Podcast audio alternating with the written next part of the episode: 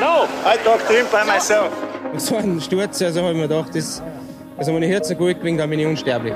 Legt sie mich nicht mehr, oder wie schaut's aus? Oh ja, aber wir müssen leider schon zum zweiten Durchgang. Ja gut, so ein Wappler bin ich jetzt auch nicht. Und wir sind auch der erste Sportverband der Welt, der klimapositiv wird. Bei den Projektionen zum Beispiel, wie viele Skigebiete sind noch schneesicher. Da sind ähm, Ende des Jahrhunderts entweder ein Drittel noch schneesicher in Österreich, wenn wir nichts tun, oder zwei Drittel, wenn wir Klimaschutz betreiben. Engagieren sich auch für Friday, Future for Fridays, ähm, Fridays Friday for Future. Gestern beim Heimfahren haben wir so gedacht, in 20, 30 Jahren Gibt es noch den Abfahrtsport? Ich hoffe ja. Diese Folge wird präsentiert von Atomic. Seitdem ich denken kann, bin ich auf Atomic Ski unterwegs und dieser Ausstatter ist bei allem, was ich bis jetzt gemacht habe, immer hinter mir gestanden. In Sachen Klimaschutz sind sie, so wie wir alle, nicht perfekt, aber sie arbeiten hart an sich und sind am Weg in Richtung klimaneutrale Zukunft. Unter atomic.com slash sustainability findet ihr Übersicht, wie Atomic versucht, Vorreiter im Bereich Klimaschutz zu sein. Servus und willkommen zur ersten Folge der No Snow Show, der Podcast zu Wintersport und Klimakrise von und mit mir, Julian Schütter. Und dann haben wir halt noch ein paar so Gäste. Scherz. ähm, wir werden für jede Folge eine spannende Persönlichkeit einladen, die uns genau zu diesen Themen äh, was erzählen wird.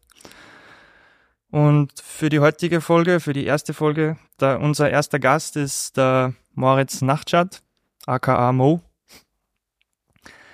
Hallo Mo. Hallo Julian, es ist mir eine große Ehre, da beim ersten, bei der ersten Folge dabei sein zu dürfen. Freut mich auch sehr, dass ich das mit dir starten darf, das Projekt. Wer bist du eigentlich? Äh, puh, schwierige Frage. du bist ja, du machst irgendwas bei Power, oder? Äh, genau, also mhm. ich bin ich bin Geschäftsführer bei Protect Our Winters in Österreich. Ähm, sonst bin ich war lange Zeit Berufsfotograf, bin immer noch leidenschaftlicher Fotograf äh, und ähm, ja, ich glaube, das sind so die die wichtigsten Punkte. Ja, POW ist ja die ähm, Organisation, die ja hinter meinem Aktivismus teilweise steht. Äh, was, was heißt POW? Wofür steht POW? Wie gesagt, also POW steht äh, jetzt nur Wort für Wort für Protect Our Winters, äh, ist in den USA gegründet worden 2007 vom äh, bis heute Profi-Snowboarder Jeremy Jones. Äh, mittlerweile gibt es POW in äh, 15 Ländern auf der Welt, äh, 10 davon in Europa plus Protect Our Winters Europe als europäische Dachorganisation. Und äh, wir sind im Prinzip, äh, wollen wir der Outdoor-Sport-Community eine Stimme im Kampf gegen den Klimawandel geben. Mhm. Und du als Geschäftsführer bist so der Babo von Power Austria. Habe ich das richtig verstanden?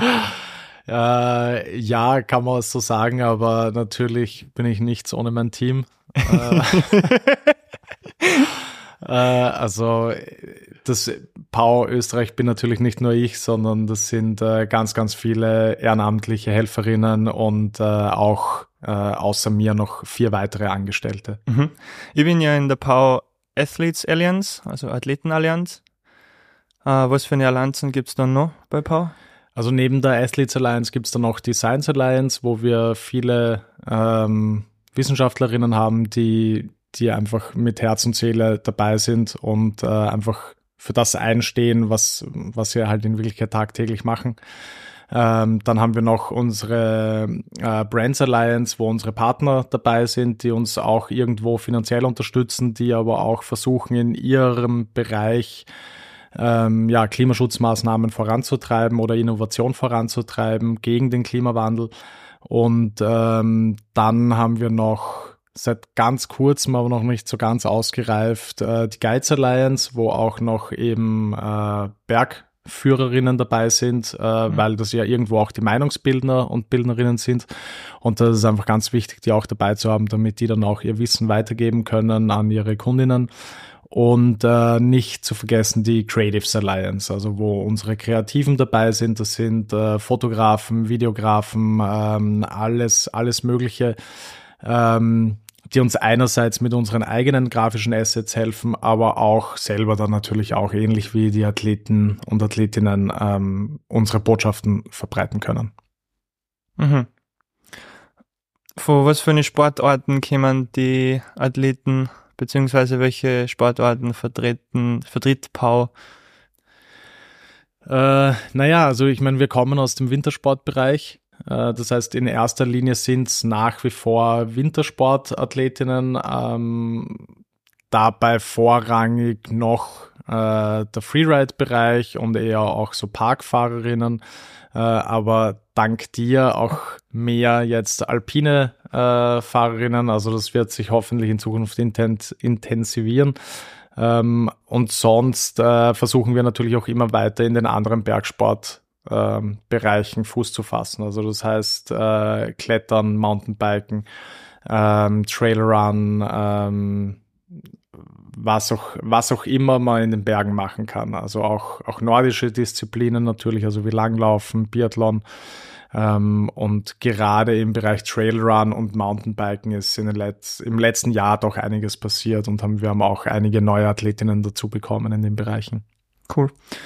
Wenn das jetzt äh, Athletin hört und auch gern in die Athletes Alliance von Power kommen würde, was sollten die machen? Ähm, das in erster Linie würde es uns natürlich wahnsinnig freuen. Äh, und dann sollten Sie sich idealerweise äh, bei der Manu Mandel melden. Äh, die Manu ist Freeride-Weltmeisterin, äh, ich glaube amtierende Vize-Weltmeisterin und ähm, auch bei uns für die Athletes Alliance zuständig. Äh, und sie erreicht man unter manu at protectourwinters.at. Gut zu wissen. Und wenn das jetzt Leute hören, die jetzt nicht selber LeistungssportlerInnen sind, aber auch gern äh, ob Pau cool finden und auch gern dazukommen, was der die? Die können einfach Mitglied werden, äh, können uns eben als entweder passive Mitglieder unterstützen oder auch als aktive. Ähm, als passive Mitglieder können sie uns einfach mit einem Jahresbeitrag von 30 Euro im Jahr unterstützen und können dann oder müssen nichts weiter tun. Aber natürlich hat jeder und jede die Möglichkeit, sich auch aktiv einzubinden und dann zum Beispiel äh, bei Blogartikeln zu helfen, bei Projekten zu helfen, äh, bei politischen Kampagnen und, und, und. Cool, cool. Also Pau setzt sich ja ähm, gegen die Klimakrise ein. Warum ist das überhaupt ein Problem? Äh, ja, also, äh, eine gute Frage, aber auch relativ leicht zu beantworten. Also ich meine, äh, wir haben jetzt Ende Juli, äh, wir brauchen nur irgendwie in die eine x-beliebige Zeitung aufschlagen und sehen, äh, dass gerade zigtausende Menschen auf Rhodos in Griechenland auf der Flucht sind vor Waldbränden. Gut, in Griechenland werden jetzt vielleicht viele sagen, hat es irgendwie schon, gibt schon lange Waldbrände. Aber auch in Österreich gibt es seit einigen Jahren immer mehr und mehr Waldbrände. Äh, man braucht sich nur an den Winter der letzten Jahre im Prinzip erinnern. Also es wird einfach immer weniger Schnee. Ähm, das heißt jetzt nicht, dass es weniger Niederschlag gibt, aber ähm, es sind einfach die Extremwetterereignisse werden immer mehr. Es gibt immer mehr Überschwemmungen. Zum Beispiel, ich glaube, das war 2021 diese Wahnsinnsüberschwemmung, äh, vor allem in Deutschland, aber auch in Österreich und auch in, in Belgien, glaube ich, wo einfach wirklich ganze Orte einfach ja, einfach komplett zerstört wurden.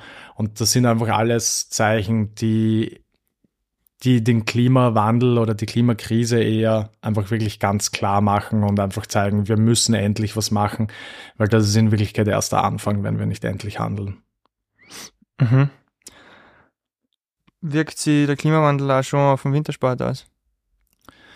Das äh, würde ich sagen, auf jeden Fall. Ich meine, das kannst du vielleicht besser beantworten als ich. ähm, also du bist sicher vor allem im Winter öfter am Berg, ähm, aber ja, also ich meine, dass die Gletscherschmelze ist definitiv nicht mehr aufzuhalten. Das ist einer dieser irreversiblen äh, Effekte, die passieren werden, egal was wir machen. Das heißt aber natürlich trotzdem nicht den Kopf in den Sand stecken und einfach dabei zuschauen, sondern ähm, man, es gibt ja trotzdem genügend Hebel, die man irgendwie in Bewegung setzen kann. Und ähm, auch wenn jetzt der Schnee immer weniger wird, das ist jetzt vielleicht noch kein klarer Effekt des, äh, der Klimakrise. Dafür ist äh, der Zeitraum noch zu kurz.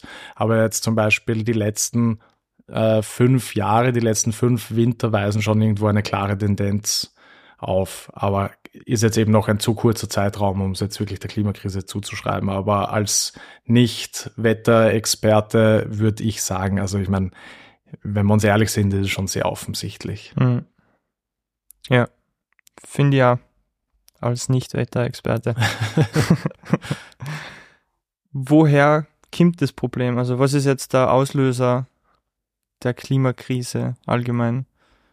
Ähm, naja, also ich meine, es hat immer schon einen natürlichen Klimawandel gegeben, äh, das ist klar. Äh, der ist aber dann doch irgendwo stark begrenzt. Also den, wie gesagt, den natürlichen Klimawandel hat es immer schon gegeben, zum Beispiel betrieben durch Wasserdampf oder auch so CO2, das irgendwie halt, oder auch Methan, das äh, natürlich produziert wird.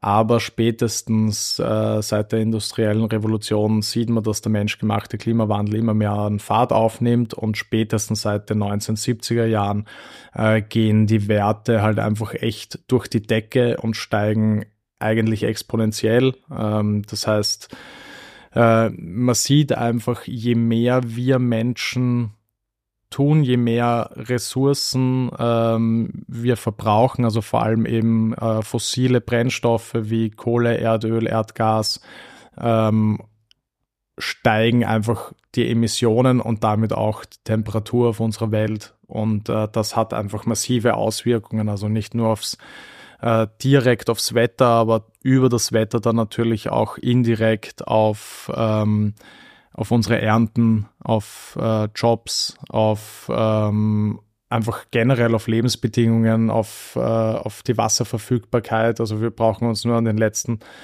äh, Sommer erinnern. Also zum Beispiel in, in Italien äh, hat es eine massive Wasserknappheit gegeben, in Frankreich und Spanien auch. Da ist überall dann zum Teil schon rationiert worden.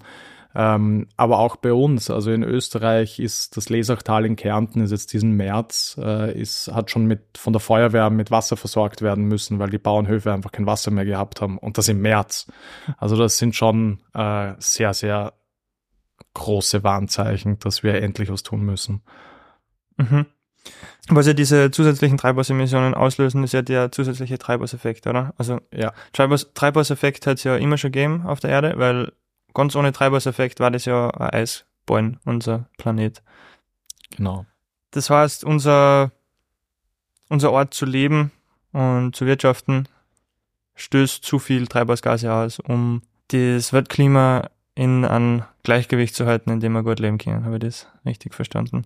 Genau. Also, äh, ja. Wie groß ist dann der Anteil dieser Treibhausgasausstoßes vom Wintersport. Wie nachhaltig ist der Wintersport? Ähm, naja, das ist, äh, das kann man gar nicht so einfach beantworten, weil es ähm, dazu relativ viele Zahlen gibt und man sich nie so ganz sicher sein kann, ob diese Zahlen noch stimmen, äh, weil ich selbst habe die Zahlen nicht erhoben und muss sagen, wie man so schön sagt, äh, die äh, trau nur den Statistiken, die du selbst gefälscht hast. ähm, von dem her, also die Zahlen, die ich kenne, sind von der FIS. Äh, da haben wir, glaube ich, gemeinsam äh, und auch mit der Hilfe natürlich von Greenpeace und weiteren bewiesen, dass diese Zahlen nicht stimmen. Ähm, das heißt, da ist schon ein, ein ordentlicher, ähm, also das hat auf jeden Fall einen ordentlichen Einfluss. Äh, wenn man jetzt irgendwie nach Österreich schaut, dann haben die kann ich nur die Zahlen wiederholen, die ich von der, äh, von der Seilbahnerinnung kenne, was die Skigebiete für einen Einfluss haben. Und das sind, glaube ich, österreichweit sind es, glaube ich, unter drei Prozent der Gesamtemissionen. Äh, wenn man es jetzt auf ein Bundesland wie Tirol runterbrechen würde, wo es natürlich weit mehr Skigebiete gibt als in, in Wien zum Beispiel, wo es mittlerweile gar keins mehr gibt, ähm, ist der Anteil natürlich wesentlich höher. Aber es ist ja, äh, es ist jetzt definitiv nicht zu vernachlässigen, aber ähm, es gibt zum Beispiel der Sektor Verkehr äh, oder Industrie oder auch Landwirtschaft ist weit größer. Jetzt muss man natürlich berücksichtigen, dass äh, Skifahren eigentlich ein reines Hobby ist, ähm, aber ja, es wäre auf jeden Fall viel Luft nach oben. Also beim Skifahren, die, der Großteil der Emissionen kommt ja aus der Anreise und Abreise, also über 70 Prozent vom durchschnittlichen Skitag. Und wenn wir als leidenschaftliche Skifahrerinnen uns da irgendwie alle an der Nase nehmen würden und ähm, öffentlich ins Skigebiet fahren, ähm, dann, dann könnte man da eben bis zu 70 Prozent der Emissionen einfach tatsächlich auch einsparen. Mhm. Ja, das wäre ja schon einmal ein Anfang das wäre mehr als ein Anfang, das wäre, dann könnten wir sogar die Sitzheizungen rennen lassen. das wäre gemütlich, ja, ja. Wo kommen sonst so die Emissionen her im Skisport, außer von Anreise? Wo sind die restlichen 30 Prozent? Was, was gehört da alles dazu?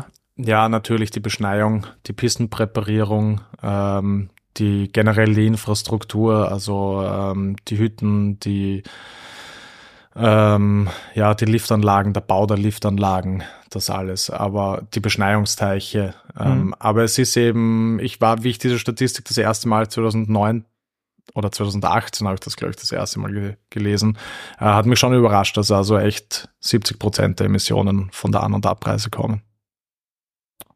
Schon ein erheblicher Anteil. Das heißt, wenn ich jetzt als Wintersportler ähm, mich nachhaltiger verhalten will, dann brauche ich nicht unbedingt aufs Skifahren verzichten, sondern ähm, schauen wir mal genau, wie ich zum Skigebiet komme. Genau.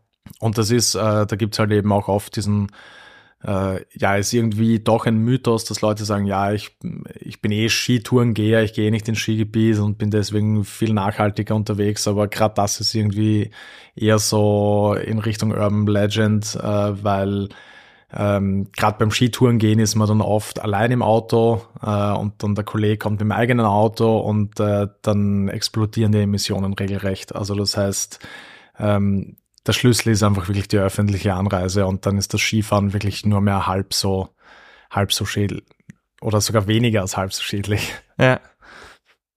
Ich habe letztens im Powerblog einen guten Gedanken dazu gelesen, ähm, wo gestanden ist, dass dieses Verständnis einer Skitour ähm, sie ändern muss, dass die Skitour nicht im Tor vorm Berg startet, sondern wenn man die Wohnung verlässt. Mhm.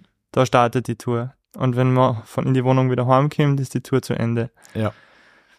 Ich glaube, das wird, wenn, wenn das ins Verständnis oder wenn das Gewohnheit wird, eine Tour so zu sehen, ähm, dann wird es automatisch nachhaltiger werden. Ja, auf jeden Fall. Und das betrifft nicht nur die Touren, sondern ich finde, das betrifft genauso die äh, in Wirklichkeit jeden Ausflug und jeden Urlaub. Also es ist einfach ja. so, das Abenteuer sollte an der Haustür beginnen und nicht erst im Urlaubsort, egal mhm. wo man hinfahrt. Ähm, also ja, ich habe ähm, mein Sohn ist jetzt zweieinhalb äh, und wir sind kürzlich nach Rom gefahren mit dem Zug, mit dem Nachtzug. Und eben, da muss man den Zug, die Anreise muss man einfach auch schon als Abenteuer sehen und nicht erst dann ankommen und dann, ah, endlich Urlaub, sondern man verlässt die Haustür und das Abenteuer beginnt. Und mhm. äh, so eine, ja, ich fahre wahnsinnig gern mit dem Zug. Also ich fahre sehr gern mit dem Zug. Ich habe gemerkt, dass meine Lebensqualität sehr stark steigt, wenn ich mit öffentlichen Verkehrsmitteln unterwegs bin. Aber das habe ich auch erst lernen müssen. Ja, und es ist auch, man darf halt nicht vergessen, es ist halt leider nach wie vor eine, eine Kostenfrage. Also das Fliegen mhm. ist halt leider einfach günstiger. Ähm, aber ja, das wird sich hoffentlich, hoffentlich früher als später ändern. Ich finde zum Beispiel das Klimaticket ist da schon mal eine gute Entwicklung. Auf jeden Fall.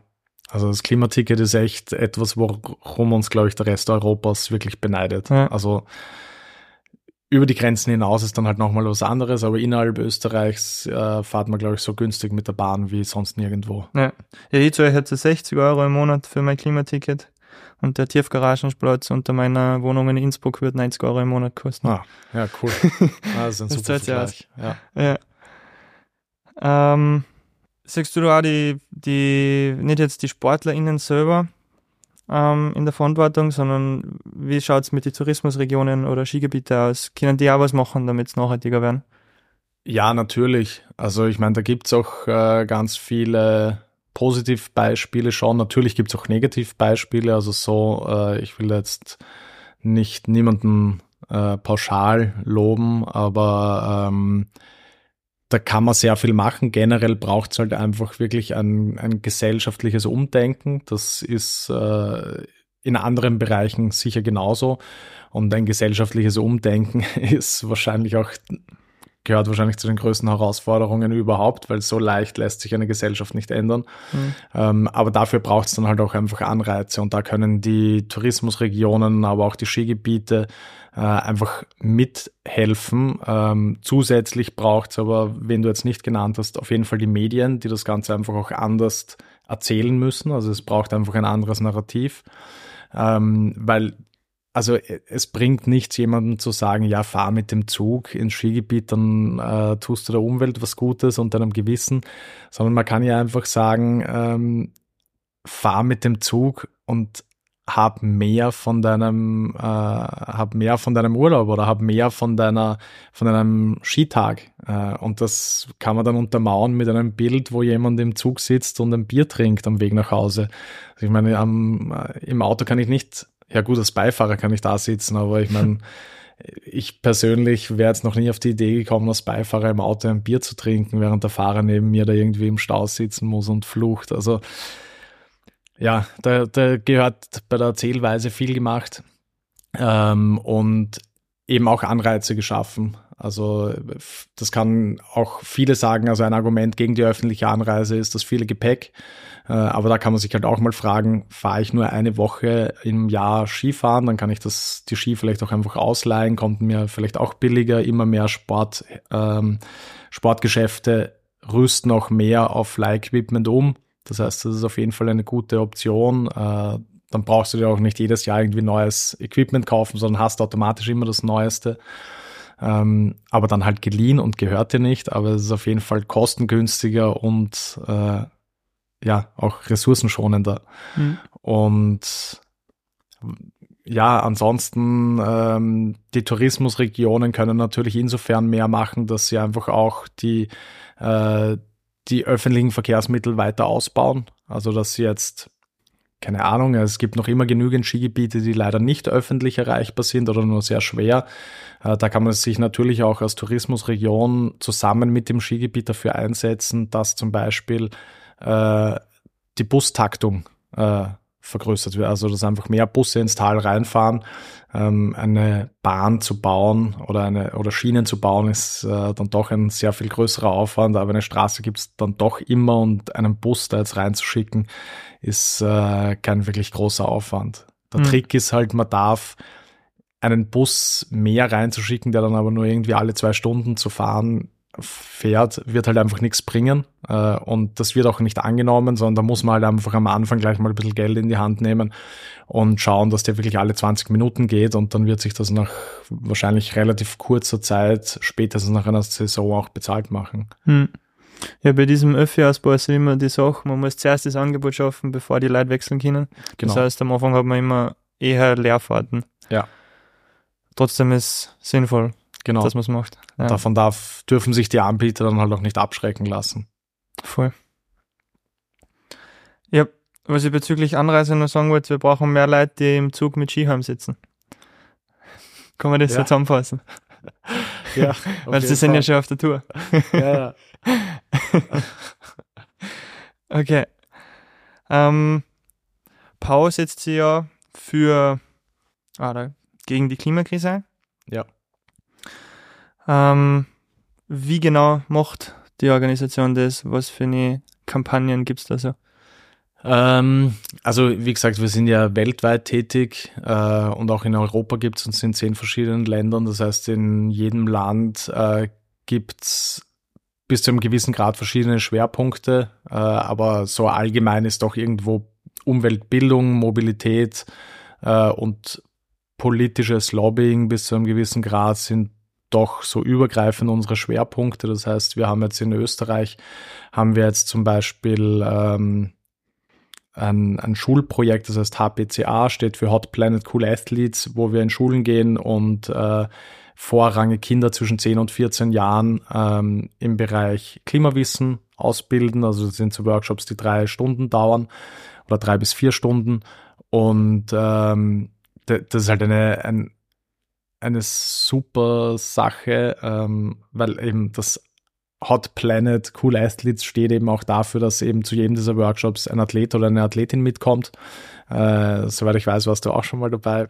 Ja, yeah, zweimal sogar. Ja, sehr cool. Und äh, dann kannst du eh auch, also du weißt, glaube ich, wenn man da als Athlet hingeht und die Kinder kennen einen oder sehen, oder manche kennen einen vielleicht auch noch nicht, aber sehen dann vielleicht ein Video oder so, ähm, egal ob das jetzt ein alpiner Skifahrer ist wie du oder ob das jetzt äh, im Fall von der Manu eine, ähm, eine Freeride-Weltmeisterin ist, die Kinder hören einfach ganz anders zu mhm. und denken sich, hey, cool, das äh, die Person steht da vor mir, äh, hat irgendwie schon das alles erreicht und erzählt mir jetzt auch noch was über, über die Klimakrise und das ist einfach ein ganz anderer Zugang und das ist echt großartig. Ja. Ähm, dann äh, haben wir zum Beispiel letztes Jahr hatten wir eine große Kampagne, ähm, die hat geheißen Tell Your Story, war eine politische Kampagne, aber in erster Linie um Bewusstsein zu schaffen äh, wo einfach Leute aus verschiedensten Branchen in Österreich äh, über die Auswirkungen der Klimakrise in Österreich gesprochen haben und berichtet haben. Also da haben wir Interviews geführt mit Bergführerinnen, äh, mit Sportlerinnen, äh, mit den Bundesforsten, äh, mit Firmen, ähm, alle möglichen und das war echt erstaunlich, weil man sich eben oft denkt, also gerade wenn man in der Stadt wohnt, äh, denkt man sich vielleicht, ja, Klimakrise, gut, dann schmelzen halt die Gletscher, aber sonst hat es ja eh nichts mit mir zu tun. Aber wenn man sich dann die Videos auch anschaut und äh, ich habe viele der Leute auch selbst interviewt, ähm, dann deren Antworten anhört, dann merkt man, okay, ja, also die Klimakrise betrifft nicht nur einige wenige, sondern äh, die Klimakrise betrifft tatsächlich uns alle, egal was wir machen. Also sei es die Lebensmittelproduktion, sei es äh, der österreichische Wald in Form von Borkenkäfer, der mittlerweile bis zur Baumgrenze raufgeht, oder eben natürlich dann auch die, die Wasserversorgung, den Grundwasserspiegel. Es ist einfach wirklich alles betroffen. Äh, das soll jetzt keine Angst machen, aber es soll einfach, es muss uns bewusst werden, ähm, damit wir einfach ins Handeln kommen. Hm. Und ja. Die CEOs for Future haben vor einer Zeit lang mal eine coole Kampagne gehabt, wo es darum gegangen ist, dass wir in Österreich vor einer veritablen Hopfenkrise stehen. Und was das für eine Auswirkungen hat, ähm, kann sich, glaube ich, jeder denken. Ja, absolut. Also wir haben ja auch äh, als Bau arbeiten wir auch mit zwei Brauereien zusammen, äh, mit zwei kleineren. Und ja, also die Bierproduktion ist ganz extrem von der Klimakrise betroffen. Äh, hm, das müssen mehr Leute wissen. Ja. Glaub, das wird zu umdenken. Ja, absolut.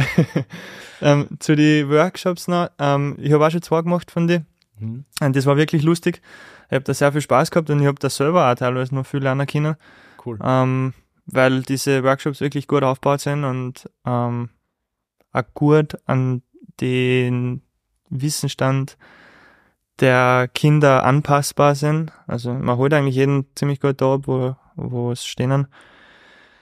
Ich habe immer sehr viel Spaß gehabt und wenn jetzt Schulen gern so einen Workshop buchen würden von Pau, was müssen die da? Ja, das geht ziemlich einfach eben über unsere Website. Ähm, also protectourwinters.at äh, und auf der Website findet man dann gleich als äh, unter unseren Themen findet man dann gleich Bildung, einer der Reiter und da ist dann HPCA gleich ganz oben. Äh, und da kann man sich einfach per Online-Formular anmelden und äh, ja, idealerweise, also wir melden uns dann natürlich gleich zurück bei den Schulen, die Interesse haben. Es können sich auch äh, Schülerinnen, äh, also auch Kinder anmelden. Die können einfach auch sagen, hey, ich will, dass ihr zu uns in die Schule kommt. Wäre natürlich cool, wenn das vor allem mit dem Lehrer oder mit der Lehrerin abgesprochen ist. Ja, muss nicht sein. Aber na, muss natürlich nicht sein. Darum kümmern dann schon wir uns und ähm, Genau, dann, äh, dann im Idealfall halt mindestens einen Monat ähm, Vorlaufzeit, damit wir auch schauen können, dass äh, ein Athlet oder eine Athletin Zeit hat, mitzukommen. Mhm. Cool. Ähm, Gibt es noch weitere Kampagnen von Pau, die spannend sind? Äh, ja, gibt viel. Also in den letzten Jahren ist sehr viel passiert. Wir haben zum Beispiel auch, ähm, also wir setzen uns sehr stark für ein ambitioniertes Klimaschutzgesetz ein äh, das wir in Österreich leider noch immer nicht haben. Äh, da arbeiten wir auch viel mit unseren Partnern zusammen, also mit unseren äh, Partnern aus der Industrie. Da gibt es ja einige Vorreiter, die schon, wie zum Beispiel Scarpa, Atomic, Hagan, ähm, um jetzt nur welche aus der ähm, aus der Wintersportindustrie zu nennen, die schon weit weiter sind, als die Politik es ist. Und äh, das ist, denke ich, auch ganz wichtig, weil das halt eine Branche ist, die einfach massiv davon betroffen ist, die ohne Winter auch nicht mehr funktionieren kann. Äh, und insofern braucht es da auch diese Vorbilder aus der wirtschaftlichen Seite, um die Politik endlich voranzutreiben, weil ja von der Politik oft oder gerade von der Wirtschaftskammer oft die Ausrede kommt, naja, ja, ja, Klimakrise ist eh ein, ein großer Faktor, aber ja, irgendwo steht das Kapital unserer Firmen doch im Vordergrund und äh, da werden aber einfach, wird einfach vergessen, dass ganz, ganz, ganz viele Firmen schon längst äh, Maßnahmen gegen die Klimakrise befürworten. Und äh, von dem her kann man meiner Meinung nach bei der Wirtschaftskammer Österreich auch nicht mehr von einer richtigen Interessensvertretung sprechen, weil sie ganz einfach nicht mehr die Interessen äh, vertreten. Das ist einfach ganz klar und das muss man auch so sagen. Und äh, da braucht es einfach wirklich eher früher als später endlich ein Umdenken. Und ähm, ich ja, habe mich auch schon mit ein paar Leuten der Wirtschaftskammer getroffen.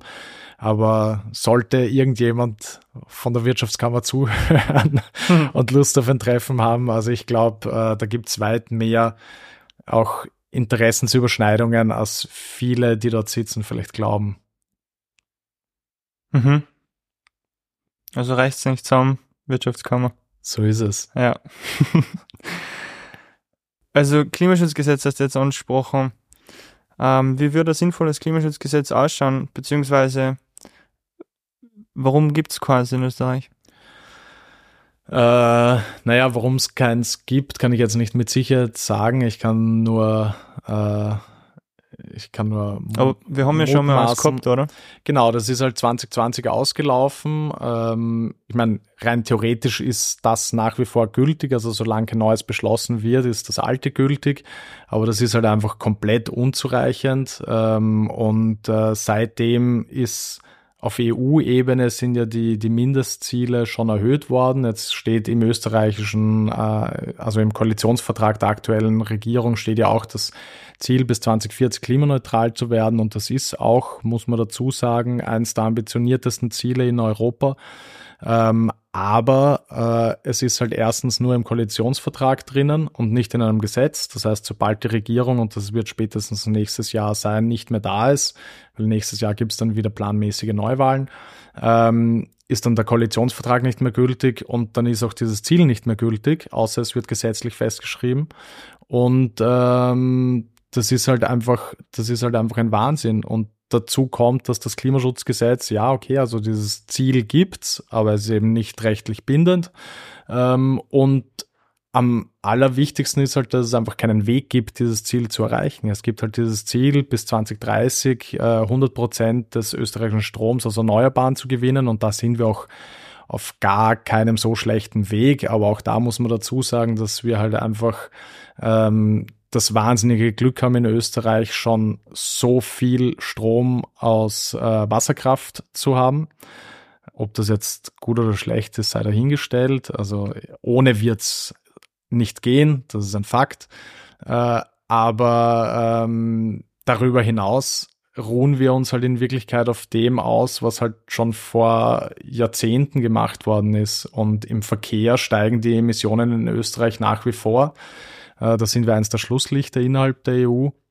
Äh, und da, da muss halt einfach echt endlich was gemacht werden. Also ansonsten, es braucht auch für die Energiewende, braucht es natürlich hohe Investitionen, aber die Strafzahlungen, die auf uns zukommen, werden diese äh, pot oder die, die theoretischen Investitionssummen auf jeden Fall überschreiten. Also das heißt, ähm, lieber jetzt investieren äh, und dann später gut aussteigen, als jetzt nicht investieren Strafzahlungen zahlen und dann aber trotzdem noch investieren zu müssen. Also wir haben die Möglichkeit, jetzt viel zu zahlen oder später mindestens doppelt so viel, wenn nicht ein zigfaches zu zahlen. Hm.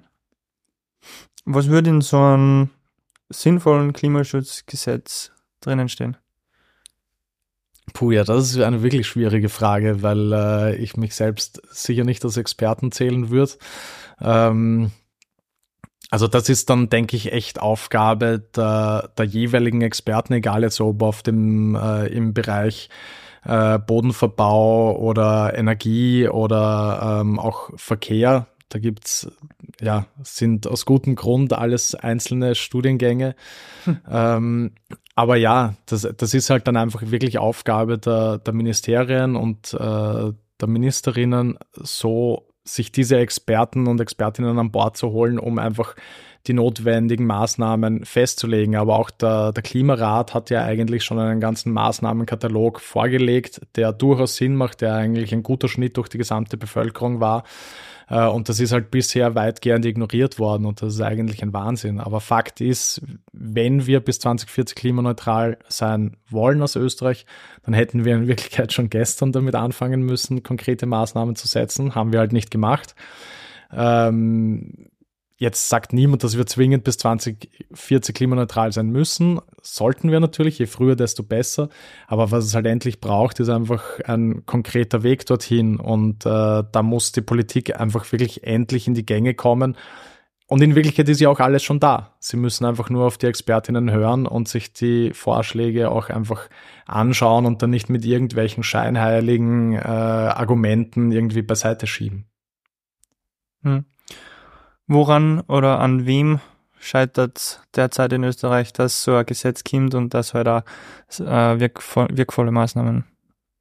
Da kann man ja. eigentlich schon sehr klar sagen an der Wirtschaftskammer. Also die Wirtschaftskammer ist einfach mhm. ein veralteter Apparat. Äh, ähnlich wie das amerikanische Wahlsystem ist die mhm. irgendwie vor zig Jahrzehnten gegründet worden und seitdem nicht reformiert worden. Und äh, das merkt man halt jetzt. Also die Wahlbeteiligung der Wirtschaftskammer ist, glaube ich, meistens so um die 35 Prozent. Äh, über die ÖH-Wahlen macht sich auch jeder lustig, wo es irgendwie nur 30 Prozent sind oder weniger. Bei der Wirtschaftskammer sind es nicht so viel mehr, aber der Unterschied zwischen ÖH und Wirtschaftskammer ist halt, dass die Wirtschaftskammer massiven Einfluss hat, aber in Wirklichkeit repräsentiert sie schon lange nicht mehr die Mehrheit der Unternehmen. Äh, gut, das Wahlrecht muss natürlich jeder für sich wahrnehmen, äh, das ist klar, das kann man jetzt, die Schuld kann man der Wirtschaftskammer nicht geben, aber irgendwo repräsentiert sie einfach schon lange nicht mehr die Unternehmen und insofern ist der Einfluss, den sie hat, einfach schon lange nicht mehr gerechtfertigt. Und äh, darüber hinaus dann halt noch so, ja, auch Interessensvertretungen, die, die halt einfach in Wirklichkeit noch aus einem anderen Jahrhundert oder sogar aus einem anderen Jahrtausend kommen, also wie ABÖ, ÖMDC, also diese ganzen Automobilclubs, äh, die idiotische Vorschläge unterstützen, das ist einfach nicht mehr zeitgemäß. Ähm, also Tempo mhm. 100 muss, also jetzt nur als Beispiel, muss einfach kommen. Natürlich auch für, äh, für E-Fahrzeuge, nicht nur für Verbrenner. Äh, macht ja auch für alle Sinn. Also Tempo 100 muss einfach her, ist die günstigste und ähm, am schnellsten umsetzbarste Maßnahme, die es gibt. Und, oder eine der günstigsten und äh, wäre halt tatsächlich von heute auf morgen umsetzbar. Und früher oder später braucht es sowieso, deswegen hm. lieber jetzt machen und nicht warten. Aber äh, ja, also man kann schon mit den Fingern auf die zeigen, äh, die generell sind wir bei Paul dagegen, mit dem Finger auf jemanden zu zeigen, aber das mag ich ganz klar sagen. Aber in dem Fall kann man schon auf diejenigen zeigen, die sich einfach schon seit Jahren querstellen beim Thema Klimaschutzgesetz. Wird das Tempo 100 auch durchführen, obwohl es in Umfragen kaum Mehrheit gibt dafür? Auf jeden Fall. Also es ist ja das, das ist ja der große Punkt, warum äh, Politiker gut verdienen und auch gut verdienen sollten. Äh, das hat einfach den Grund, dass sie eigentlich nicht bestechbar sein sollten. Äh, das lasse ich jetzt mal dahingestellt.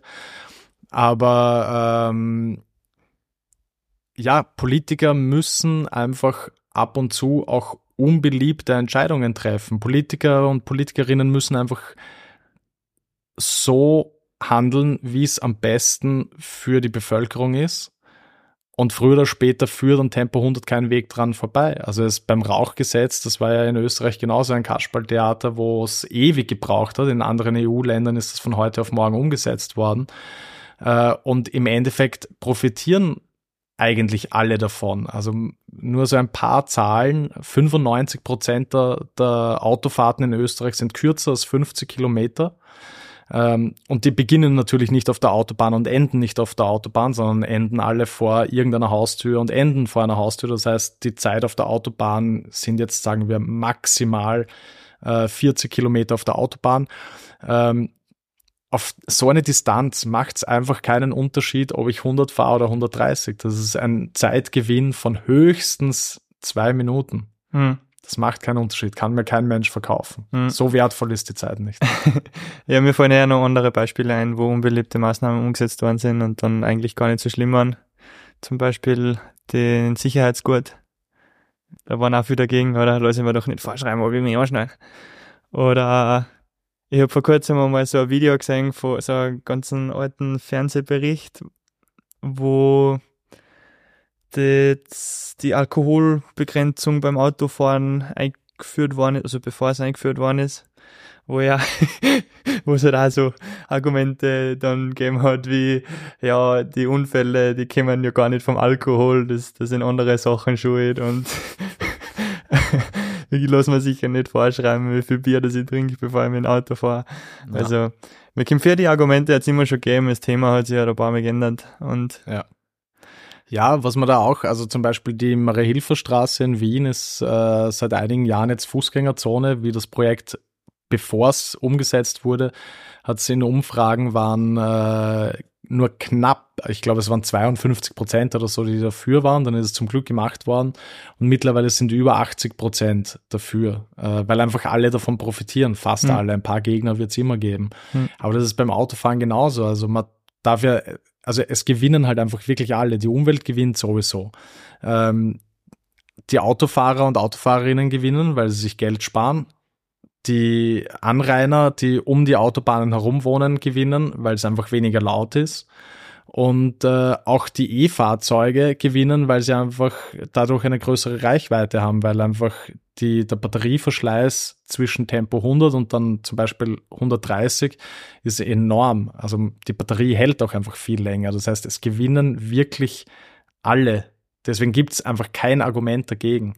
Und mhm. Leute, die sagen, äh, ja, so einen großen Einfluss hat's nicht. Na, erstens, Kleinvieh macht auch Mist. Äh, und zweitens, ähm, hat es einen größeren Einfluss, als man glauben wird. Dazu hat sogar der ÖMTC mal eine Statistik präsentiert. Die haben sich das selbst ausgerechnet, wirklich im, im Praxistest.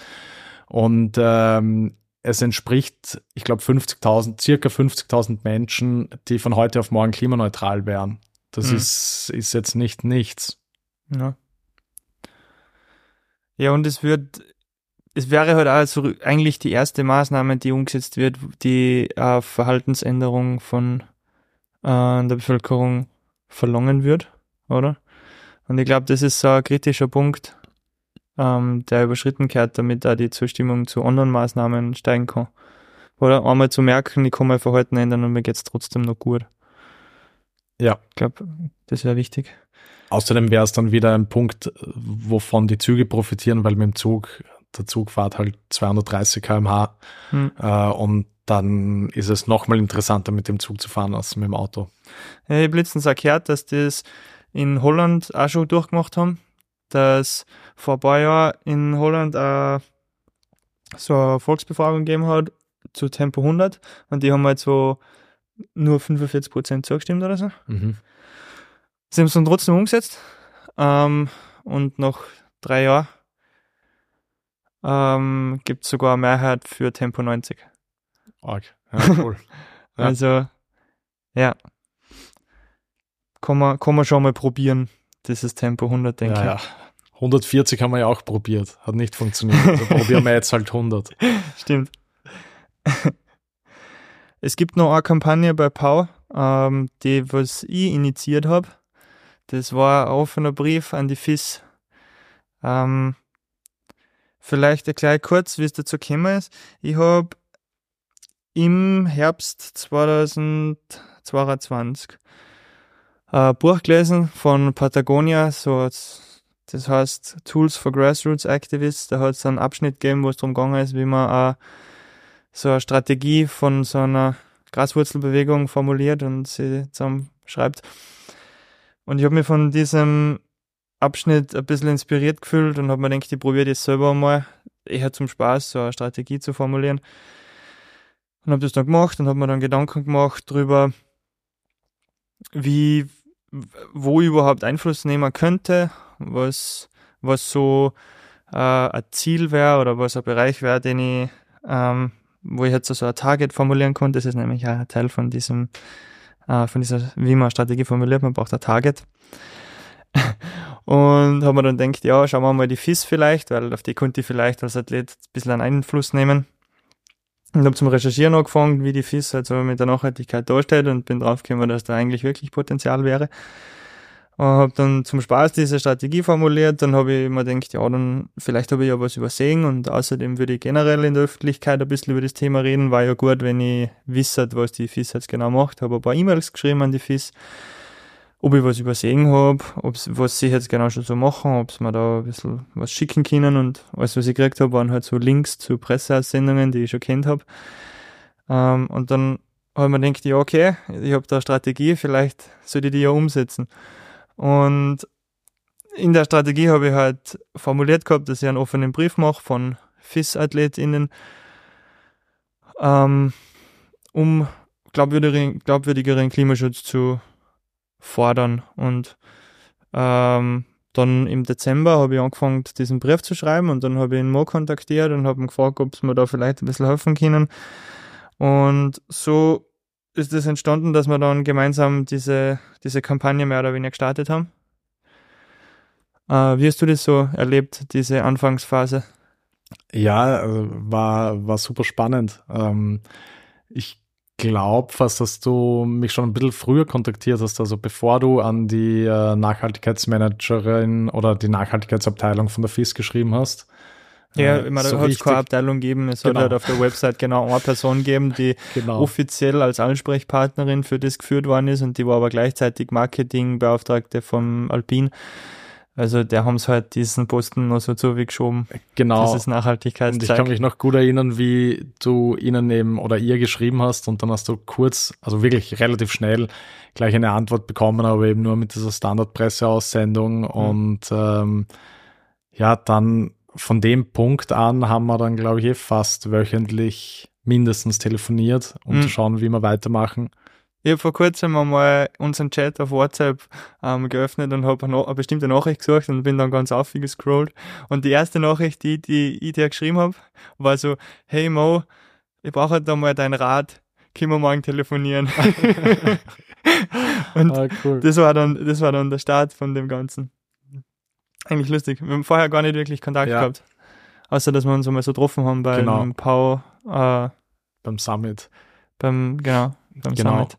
Aber na, also das war, war super. Also vor allem, ich meine, ich weiß jetzt nicht, wie viel du noch erzählen magst, aber die Kampagne, wir haben halt am Anfang alle nicht gewusst, wie gut es geht. Wir haben alle, oder ich habe mir von Anfang an gedacht, das hat halt richtig viel Potenzial, gerade wenn es von Athleten und Athletinnen ausgeht, ähm, die ja ihr seid ja Teil der FIS, also wenn das, wenn die Kritik quasi von intern kommt, und das hat ja dann im Endeffekt eingeschlagen, also stärker eingeschlagen, als ich mir das jemals gedacht hätte. Also es ist ja wirklich weltweit darüber berichtet worden. Mhm.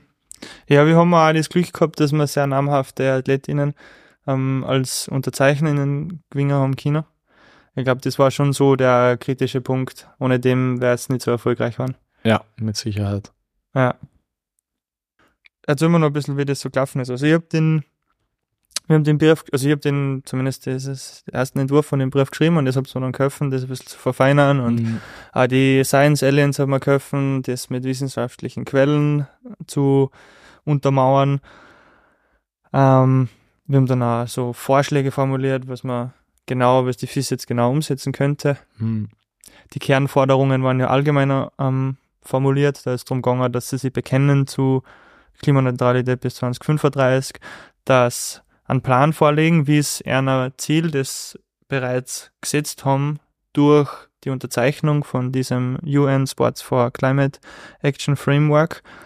Äh, da haben sie nämlich das Ziel schon unterschrieben, dass bis 2030 eine Emissionen halbieren wollen. Dazu hat es aber keine Strategie gegeben. Das war unsere, die zweite Forderung, dass dazu eine Strategie vorgelegt wird, wie wir dieses Ziel genau ähm, erreichen wollen. Dann, dass eine Nachhaltigkeitsabteilung einrichten, das ja noch nicht gegeben hat. äh, Spoiler noch immer nicht gibt.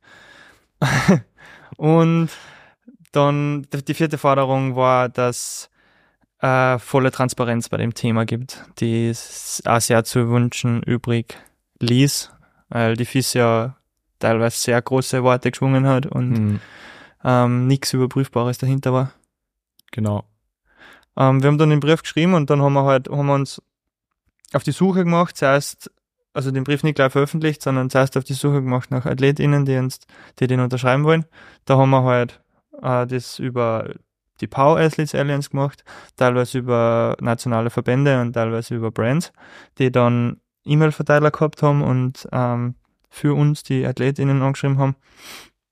Und bis zur Ski-WM im Februar haben wir 140 Unterschriften gehabt. Und da waren halt auch mhm. schon ein paar ähm, namhafte Athletinnen dabei, ähm, so Michaela Schifrin, Alexander Kilde, Jesse Diggins äh, und noch einige weitere. Und dann bin ich zur Ski-WM gefahren. Ich war da nicht selber dabei, weil ich mich davor schon verletzt habe. Mhm. Ähm, ich weiß nicht, ob ich sowieso dabei gewesen wäre, aber zumindest hätte ich vielleicht die Chance gehabt. ich würde jetzt nicht behaupten, dass ich fix dabei gewesen wäre. Und dann bin ich da zur Ski-WM gefahren und habe da diesen Brief veröffentlicht, präsentiert und übergeben. Und dann sind ja nochmal, wie er mal öffentlich war, also da war dann die, die mediale Aufmerksamkeit sehr groß. Ich glaube. Da kann man vielleicht auch noch kurz erwähnen, also dass äh, die Übergabe war ja auch gar nicht so einfach. Also ah. da hat es ja davor einige Gerüchte gegeben in Küschewell äh, bezüglich aktivistischen Aktivitäten, was ja irgendwie, ich meine, wissen wir bis heute nicht, ob das bewusst gestreut war, diese Gerüchte, um halt eben diese Übergabe zu verhindern oder ob es tatsächlich da vielleicht noch was anderes geplant gewesen wäre. Es, hat, es hat davor eine lustige Aktion gegeben von ein paar Aktivisten, die einen Hubschrauber blockiert haben. Das war nämlich, die Geschichte ist so, die Michaela Schifrin wollte, äh, wollte trainieren gehen ähm, in der Nähe von der Ski-WM. Die Ski-WM war in Courchevel, Maribel. Ja. Und die, das Hotel von der Schifrin hat ihr angeboten, den Hubschrauber zu nutzen vom Hotel, um zum Trainingsskigebiet zu fliegen, wo man aber mit dem Auto 40 Minuten oder so unterwegs gewesen wäre. Und die Michaela hat aber von Anfang an gesagt, nein, nein, sie braucht den Hubschrauber nicht, sie fährt mit dem Auto, ist ja nicht so weit. Und das haben aber die Aktivistinnen nicht mitgekriegt und haben dann diesen Hubschrauber blockiert, der was sowieso nur gestanden wäre. ja. Und ich glaube, im Zuge dessen haben es, vielleicht ist es als Entschuldigung äh, benutzt worden, aber vielleicht haben sie wirklich Angst gehabt, dass da radikalere Aktivistinnen unterwegs sind und vielleicht äh, was wir das vorhaben auf jeden Fall haben sie dann geglaubt, dass wir mit denen in Verbindung stehen oder, ja. oder dass wir mit denen was zum da haben und haben uns deswegen nicht den Medienraum gegeben oder haben es zumindest als Vorwand genommen, uns nicht den Medienraum, den offiziellen von der WM zu geben, um eine Pressekonferenz zu halten ja, und diesen Brief halt zu präsentieren. Ähm, das war, ja, ich meine, damals war es halt ein bisschen lächerlich, finde ich, aber im Nachhinein eigentlich ganz egal, weil wir haben halt diesen Ort von der Pressekonferenz dann verlegt in dieses WM-Dorf, wo, ja, genau. wo die genau. ganzen Standeln halt waren, wo die Brands und so. Und da waren dann auch so ein paar Standeln von so äh, Umweltschutzorganisationen oder NGOs generell. Mhm. Und da hat Pau Frankreich einen Stand gehabt. Genau. Und den haben wir dann genutzt, um ähm, diese Präsentation. Und ich glaube, jetzt im Nachhinein war das vielleicht gar nicht so schlecht, weil wenn das im offiziellen Presseraum gewesen wäre, hätten, waren vielleicht gar nicht so viele äh, JournalistInnen gekommen und hätten das mitgefilmt und ja. darüber berichtet. Zumindest haben wir das, haben wir das Leute gesagt, die mit dem, die sich mit dieser, mit diesem Pressezeug auskennen, dass das dann relativ wenig Leute oft interessiert, wenn da irgendwer eine Pressekonferenz gibt. Ja. Und so hat es schon ein bisschen Wirbel im Voraus gegeben und wir haben halt ähm, in diesen WhatsApp-Presseverteiler von der WM ähm, das ankündigt und dann sind richtig viel gekommen und haben mal darüber berichtet. Das Medienecho war richtig gut. Ja. Im Nachhinein. Ja, da, eh. also das hat, das hat wirklich gut funktioniert. ich kann mich auch noch erinnern, also bevor es fix war, dass wir den, äh, dass wir die Pressekonferenz äh, im Freien machen, ähm, habe ich auch noch nach alternativen Orten gesucht und habe mein, äh, mein fast vergessenes Schulfranzösisch ausgepackt und bei, bei einigen Hotels angerufen, ob es Räume gäbe. äh, die meisten waren, haben tatsächlich keine Kapazitäten gehabt, aber das wäre halt dann eben so der Plan C gewesen. Ja. Aber ja, zum Glück hat es dann so geklappt und ähm, genau. im Nachhinein war es wahrscheinlich die beste Option. Ja. Mhm. Also danke fürs, dass ihr uns nicht den Medienraum gegeben habt. Ja. also wir haben die Kampagne dann noch weitergemacht. Man hat den Brief auch nach der Veröffentlichung unterschreiben können als aktiver FIS-Athletin. Ähm, dann sind ja mittlerweile sind 500 Namen auf der Liste, mhm. ähm, was ich schon also was meine Erwartungen ehrlich gesagt schon übererfüllt. Ähm, was ist seitdem passiert, beziehungsweise glaubst du, hat es was gebracht? Kann man schon Effekte oder kann man schon was beobachten, was sie aufgrund dieses Briefes wahrscheinlich bewegt? Naja, bewirkt hat sicher einiges. Ähm, Ob es tatsächlich dann auch die gewünschten Auswirkungen bringt, wird man erst sehen. Also ich meine, du hast schon kurz angesprochen, es, die FIS hat ja eine äh, hat jetzt eine Stelle einer Nachhaltigkeitsmanagerin geschaffen. Äh, die gibt's. Äh, die, die Person hat ihren Job allerdings erst vor einem Monat knapp angetreten. Also was das dann für Auswirkungen hat, werden wir erst sehen.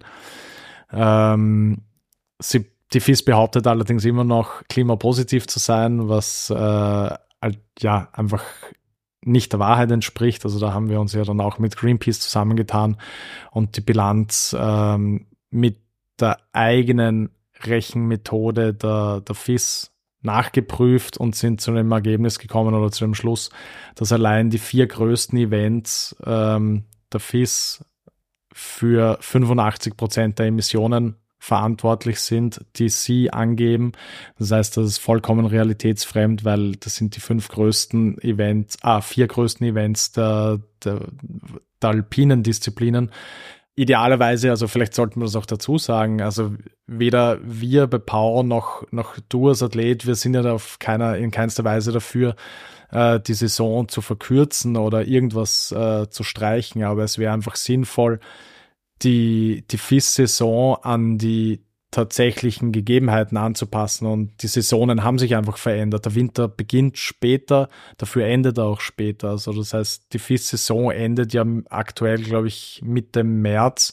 Und man kann ja locker bis Ende März, wenn nicht sogar Mitte April Skifahren. Mhm. Äh, dafür macht es einfach absolut keinen Sinn, im Oktober irgendein Rennen zu machen, egal ob auf Gletscher oder nicht. Und im Idealfall sogar erst Ende November.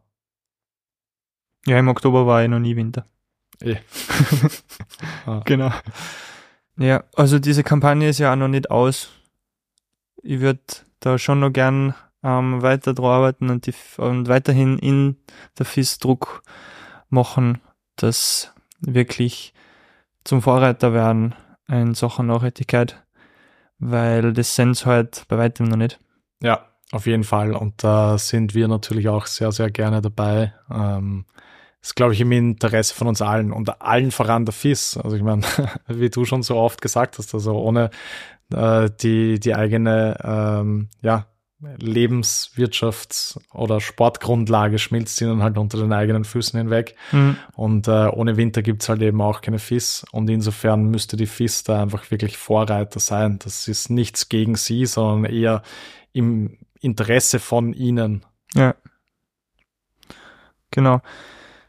Ich kriege ja, ähm, seitdem ich mit diesem Thema in der Öffentlichkeit so, ähm, in Verbindung gebracht werde, öfters so die Kritik, dass ich äh, ein Heuchler wäre, mhm. ähm, weil ich ja zu Rennen und Trainings fliege und so und mich gleichzeitig für Klimaschutz einsetze. Das passt ja nicht zusammen.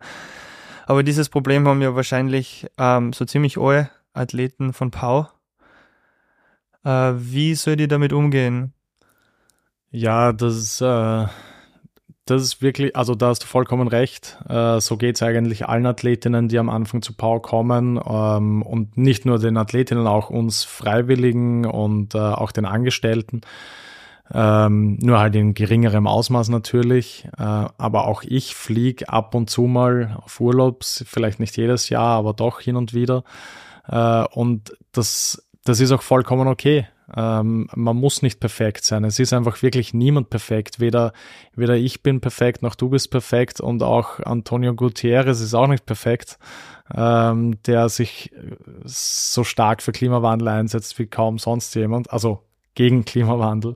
Hm. Äh, und auch die Greta Thunberg ist nicht perfekt. Ähm, aber wie gesagt, darum geht's nicht. Äh, es geht auch nicht darum, mit dem Finger auf Leute zu zeigen, sondern es geht darum, ähm, zumindest ist das unsere Philosophie bei Protect Our Winters, dass man seinen eigenen Einfluss nutzt, um sich einfach für Gegenmaßnahmen oder auch für äh, gesellschaftlichen Wandel einzusetzen. Und das kann einfach im, im möglichen Bereich sein. Also wenn du jetzt Rennen, du bist ja zum Beispiel letztes Jahr äh, zu den meisten Rennen in Europa, glaube ich, mit der Bahn gefahren äh, oder zumindestens oder auch dann zur Ski-WM äh, bist du ja auch per äh, Carsharing gefahren.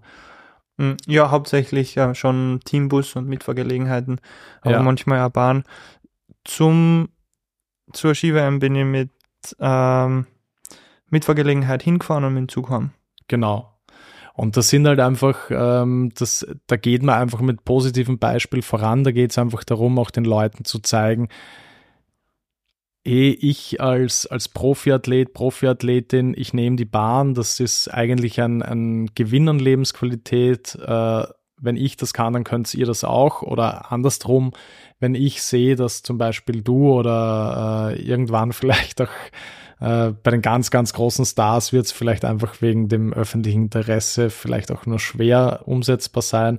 Aber jetzt angenommen, Michaela Schifrin fährt irgendwie zu irgendeinem Rennen von keine Ahnung, von Kitzbühel nach Schladming wird jetzt vom Zeit, vom Kalender wahrscheinlich nicht so sein, aber nur als Beispiel, ähm, dann würde ich als Privater mir denken, eh, also wenn, wenn sogar sie mit ihrem ganzen Equipment mit der Bahn fahren kann, dann kann ich das eigentlich auch. Und mhm. darum geht's einfach mit positivem Beispiel voranzugehen äh, und einfach, ja, einfach, einfach zu zeigen, dass es durchaus möglich ist, ohne Verzicht, sondern einfach, es ist ja auch oft ein Qualitätsgewinn. Mhm. Das heißt, wir sollten uns nicht so stark auf unseren eigenen ökologischen Fußabdruck konzentrieren, sondern eher auf unser Handlungsradius. Genau, und äh, danke, dass du das nochmal sagst, weil der wichtigste Punkt ist ja eigentlich eben nicht, ähm, was man auf persönlicher Ebene umsetzen kann, sondern in Wirklichkeit muss man eben die Politik ähm, zur, zur Verantwortung ziehen. Und die Politik muss einfach die notwendigen Rahmenbedingungen in Form von Gesetzen schaffen, mhm. damit wir auch wirklich nachhaltiger handeln können. Also man kann zum Beispiel von niemandem erwarten, äh, den, freiwillig den Zug zu nehmen, wenn er doppelt so viel kostet wie der Flug für mhm. die gleiche Strecke. Das ist ganz einfach auch eine soziale Frage und äh, das kann man von niemandem erwarten. Äh, und da muss ganz einfach die, die Politik einschreiten und auf der einen Seite natürlich gehört Kerosin besteuert, genauso wie es auch Benzin ist. Äh, und auf der anderen Seite gehört aber die Bahn subventioniert. Äh, die Bahn darf nicht so teuer sein, die Bahn muss billiger werden. Ähm, also vor allem europaweit gesehen. Und es muss auch das Bahnnetz vereinheitlicht werden. Also da gibt es einfach so viel Möglichkeiten, die aber einfach wirklich die Politik in der Hand hat. Und es gehören auch einfach die ganz großen Firmen zur, zur Rechenschaft gezogen. Also ich meine, es kann nicht sein, dass die 100 größten Firmen der Welt für 50 Prozent der Emissionen verantwortlich sind. Also das hat dann mit meinen persönlichen Einstellungen, ob ich vegan bin, ob ich vegetarisch bin, ob ich äh, Fleisch esse, ist vollkommen, das spielt keine Rolle, wenn einfach diese 100 Firmen tun und lassen können, was sie wollen. Da müssen einfach die zur Rechenschaft gezogen werden und dafür ist es einfach wichtig, dass wir auch unsere Stimme nutzen. Und dafür ist eben auch ganz wichtig, dass eben Athletinnen, um, zum, um den Kreis jetzt wieder zu schließen, einfach ihre Stimme nutzen und ihre Community und ihre Reichweite nutzen, um darauf aufmerksam zu machen. Aber man kann auch einfach als normaler Konsument und Konsumentin kann man seine Stimme einfach nutzen und äh, zum Beispiel in Supermärkten, äh, aber auch in anderen Geschäften einfach seine Meinung kundtun. Man kann natürlich wählen gehen, das ist so und so das Wichtigste. Aber man darf die eigene Stimme nicht unterschätzen, weil äh, so wie es im Ökosystem Kipppunkte gibt und so wie es bei äh, wie es bei Politikern oder so wie es soziale Kipppunkte gibt, gibt es natürlich auch bei Entscheidungen Kipppunkte. Und wenn genügend Leute sagen, das ist idiotisch, ähm, warum gibt's in Plastik verpackte geschälte Bananen, äh, irgendwann wird es dann eben doch geändert. Äh, und das könnte bei anderen Produkten genauso funktionieren. Also und genau deswegen ist eben die, äh, ist unser Motto Imperfect Advocacy, ohne selbst perfekt zu sein. Auf Deutsch haben wir es ja für uns übersetzt mit Fortschritt statt Perfektion, äh, ist das eben so wichtig. Und deswegen sollte auch niemand ein schlechtes Gewissen haben, äh, weil man selbst irgendwie nicht perfekt ist oder beruflich fliegen muss ähm, man kann sich trotzdem für eine nachhaltigere Welt einsetzen und äh, kann einfach seinen Einfluss und seine Reichweite nutzen, um einfach sehr, sehr, sehr viel Positives zu bewirken. Mhm. Ja, vor allem in einer nicht nachhaltigen Welt gibt es auch nicht wirklich ein nachhaltiges Leben. Das heißt, es geht gar nicht, sich perfekt zu verhalten in Bezug auf Klima innerhalb dieses Systems. Ja, Zumindest nicht mit den aktuellen Rahmenbedingungen. Genau. Das heißt, wir, wir überschätzen nicht unseren eigenen ökologischen Fußabdruck und sehen dafür unseren politischen Handabdruck. Genau. Und nutzen den. So ist es. Schön zusammengefasst. Jawohl. Ich denke, das war ein ganz äh, okayes Schlusswort. Finde ich auch. ähm, danke für die tolle Unterhaltung. Danke, dass ich, dass ich da die Ehre haben durfte, erster Gast zu sein. Ja, die hast du verdient. Danke. So, das war die erste Folge der No Snow Show. Unser Gast war der Moritz Nachtschat. Ich hoffe, es hat euch gefallen. In zwei Wochen geht's weiter mit der nächsten Folge. Wenn euch die gefallen hat, dann abonniert es gern, lasst ein Like, ein Kommentar, whatever da teilt es mit enkere Skibuddies und Omas. In zwei Wochen kommt die nächste Folge raus. Bis dahin, tschüssli Müsli, Pussy. Diese Folge wurde präsentiert von Atomic. Falls vorher nicht so gut aufpasst habt, jetzt nochmal die Info unter atomic.com slash sustainability gibt's interessante Infos zu Atomics Beitrag zum Klimaschutz.